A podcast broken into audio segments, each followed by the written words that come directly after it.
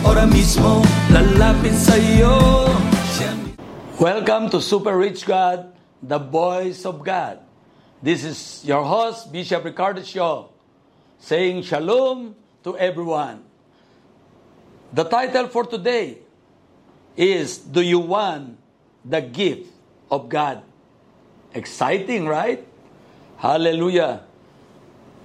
Even any kind of gift, everybody love gift, right? So the title again, Do you want the gift of God? Of course. Amen. Hallelujah. The legal definition of a gift is this an offer and an acceptance without price or consideration. Acts chapter 1, verse 4 And being assembled together with them, he commanded them not to depart from Jerusalem, but to wait for the promise of the Father, which he said, You have heard from me. And in Acts 2:38, then Peter said to them, Repent and let every one of you be baptized in the name of Jesus Christ for the remission of sins, and you shall receive the gift of the Holy Spirit. God gives is given because of His gracious nature, not because of our worthiness. You need three things to receive the gift of God. First, a divine encounter. If you have not received your personal experience, your life will be distracted. You can be empowered and enabled to do God's will and God's word. Exodus 23:17 Three times in the year all your male shall appeal before the Lord God. Exodus 23:17 This speak to us about divine encounter with God. The encounter with God recorded at the first New Testament Pentecost Acts 2 certainly changed that small group of people who are waiting prayerfully in the upper room. They become a powerful witnessing, witnessing certain of the God they have encountered on the day of Pentecost. Pentecost is for those who hunger and thirst for God's presence and power, those willing to be made bold. Matthew 5 6 said, Blessed are, the pure in heart, for they shall see God.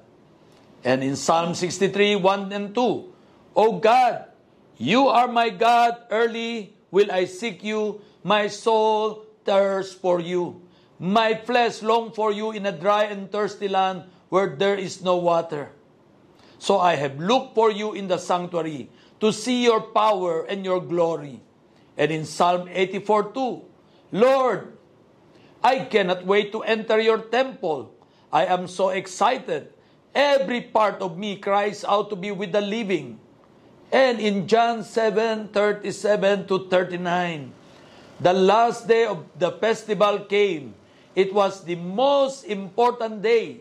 On that day, Jesus stood up and said loudly, Whoever is thirsty, yes, I'm thirsty, may come to me and drink. If anyone believes in me, rivers of living water will flow out from their heart.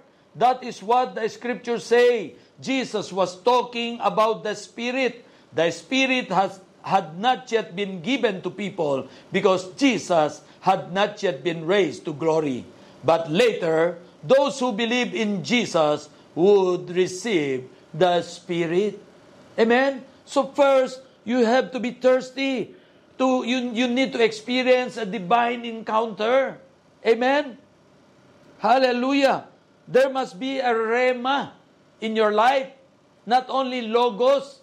Logos is the Word of God and rema is the powerful living Word of God. Amen. Hallelujah. So, to, to, to, to receive the gift of God, first, you need a divine encounter. And second, a stone of stumbling. Hello? The personal aspect of this peace is still powerful, re- revel- powerfully relevant today. There is still the need for the free will offering of ourselves to God. A great many people in the church desire the power of Pentecost, but not in the same way that it happened back in Acts 2. Many Christians feel there is something unnecessary or embarrassing about speaking in tongue. Theological theories are constructed to explain away this clear biblical experience. I have noticed that whenever God's move in a new way, He always put a stone of stumbling, a rock of offense in what He does. Speaking in other tongues by the Spirit is like that for some. They fail to receive their baptism in the Holy Spirit. Romans 9.32 To this, the gift of tongue is a stone of stumbling, a rock of offense, even to them which stumble at the word, being disobedience. Amen? But by the way, my brother and sister, this thing is still true at, at this time. At this end time. Most people, my brother and sister, we are not trying to disown or say negative word about speaking tongue. Me myself, God, I, I, I, experience divine encounter, and God deal with me. I speak in tongue. Oh my God, if I will tell you my experience. Amen? My, my tongue is like a rolling uh, wheels. Hello. Amen? But at this end time, my brother and sister, we must be careful Many Christians, because of peer pressure, they don't want to be left out. They invent, they memorize their speaking in tongue, which is not acceptable. That's why every time when I, I, I, I attended a, a, a seminar or conference and the speaker is speaking tongue, I know if he is, it's really a speaking tongue, and I, by the discerning spirit, I know it's a fake one. They just memorize it. Just like something like Hura Baba. Hura Baba. Why everyone that speak in tongue will always say Hura Baba? Because they memorize, they imitate other people. Just not to be embarrassed because of peer pressure. So, my brother and sister, be careful with the speaking in tongue. N- not just before, even now, it is a stumbling block. Hello. Amen? That's why I'm so blessed uh, today for this uh, message. Amen? In 1 Peter chapter 2 verse 8, For them he is also a stone that make people stumble, a rock that make people fall. Isaiah 8:14, He will be as a sanctuary, but a stone of stumbling and a rock of offense to both the houses of Israel as a trap and a snare to the inhabitant of Jerusalem. People stumble because they don't obey what God says. This is what God planned to happen to those people. The claim and message that come from Jesus Christ had a stone of stumbling in it. The religious leader could not understand Christ's incarnation and become very angry when Jesus speak about his divinity.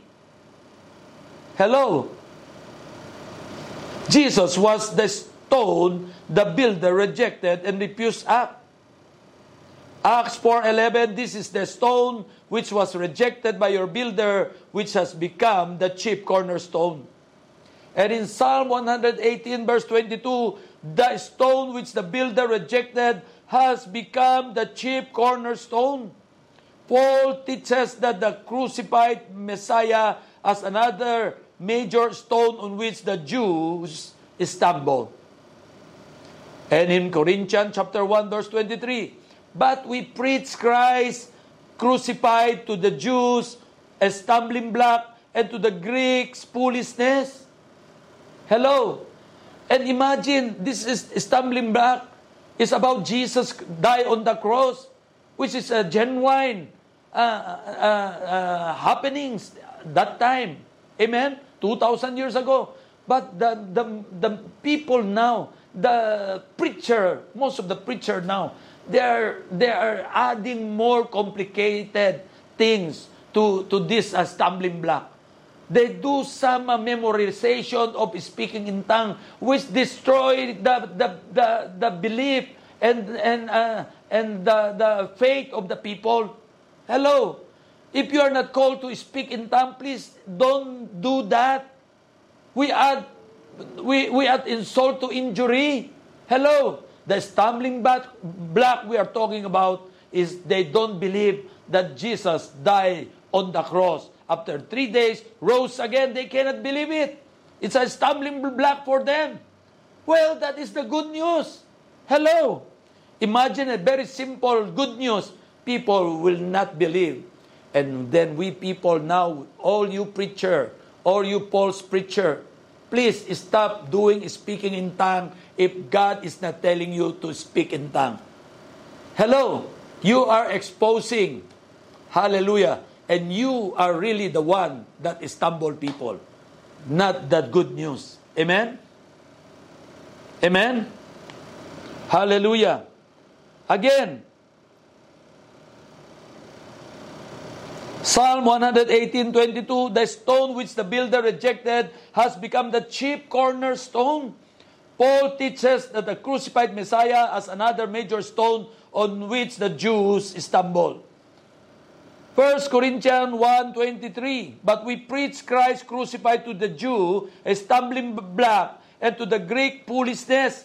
They could not receive the fact that the Messiah come to die an ignoble, dishonorable death ignoble. They thought he would drive away the Roman soldier that occupied their land and set up a glorious kingdom. It did not fit in with how they understood things. There was There was no glory in the cross, only shame and disgrace. The cross speak of shame and offense, for the only criminals were crucified. Hallelujah. It takes revelation to see the deep truth of the crucified Messiah. The natural mind cannot receive it. Jesus was not a criminal, but he was made a criminal by bearing my sins and your sins. And in Isaiah 53:6, we had all wandered away like sheep. We had gone our own way, and yet the Lord put all our guilt on him. And in 2 Corinthians 5:21, For He made Him who knew no sin to be sin for us, that we might become the righteousness of God in Him.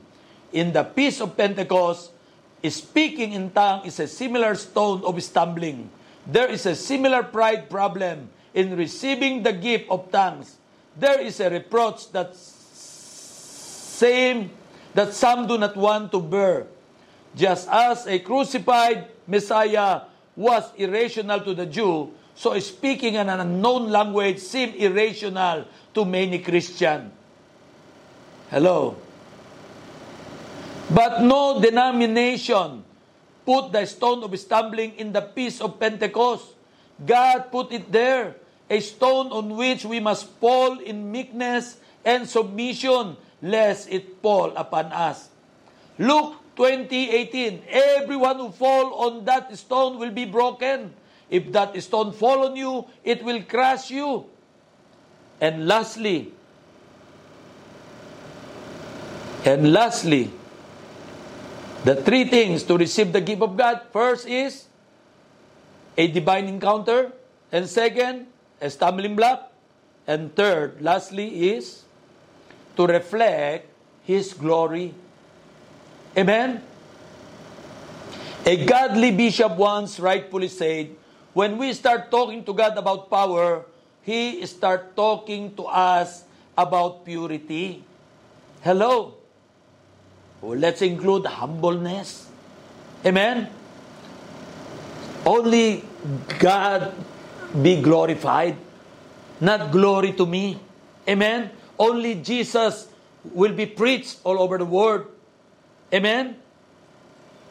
2 Corinthians 3:17 to 18. Now the Lord is the Spirit, and where the Spirit of the Lord is, there is liberty. But we all with unveiled face, beholding as in a mirror the glory of the Lord, are being transformed into the same image from glory to glory.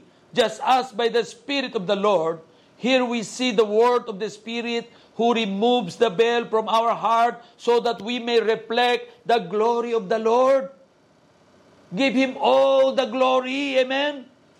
The result of reflecting His glory is that we are changed, transformed into His likeness with ever increasing glory.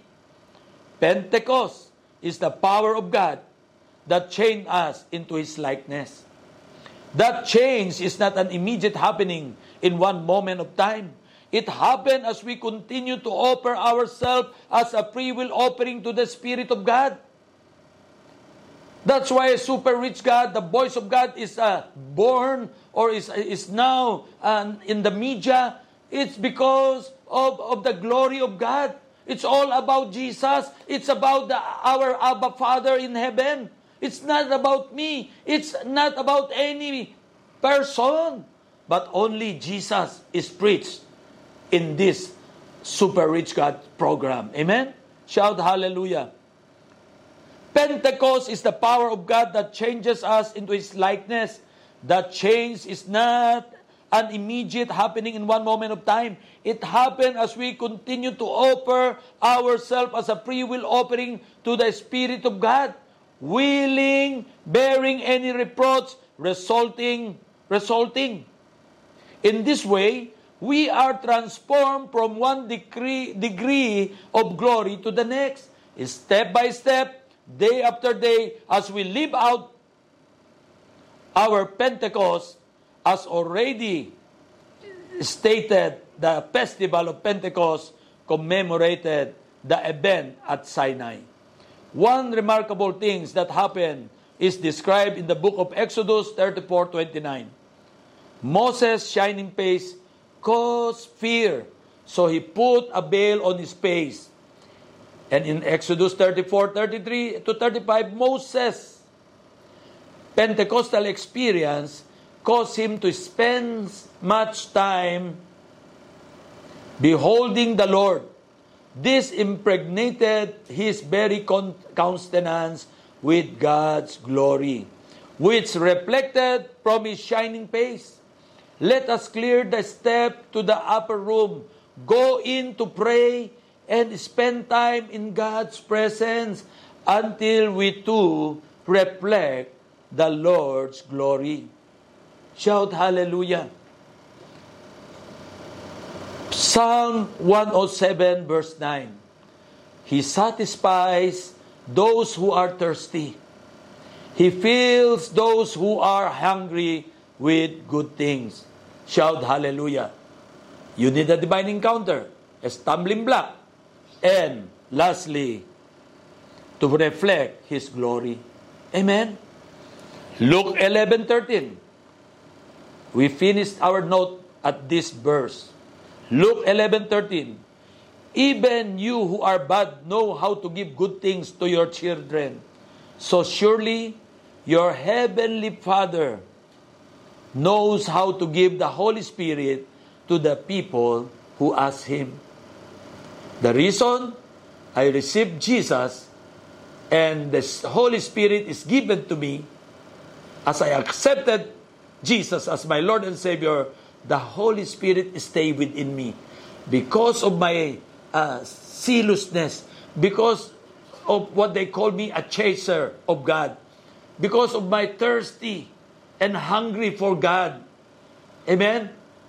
For everything about God. I experienced divine encounter, stumbling block, and to reflect His glory. That everything I will do, everything I will preach, and everything I will say will always talk about Jesus, His goodness, His power, His anointing, everything belong to Him, all for His glory. So my brother and sister, for you to experience the power of the Holy Spirit. Hallelujah. And receive the gift of God. You need these three things. God bless you. And I pray after you heard this message, you will experience the presence of God in your life and experience the gift of God, the gift of the Holy Spirit. When you receive the Holy Spirit, you receive power and anointing for His glory. God bless you and shalom.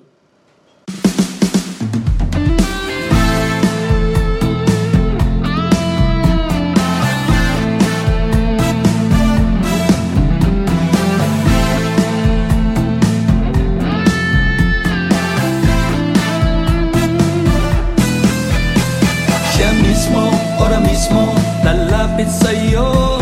Siya mismo, ora mismo, lalapit sa'yo. Siya mismo, ora mismo, lalapit sa'yo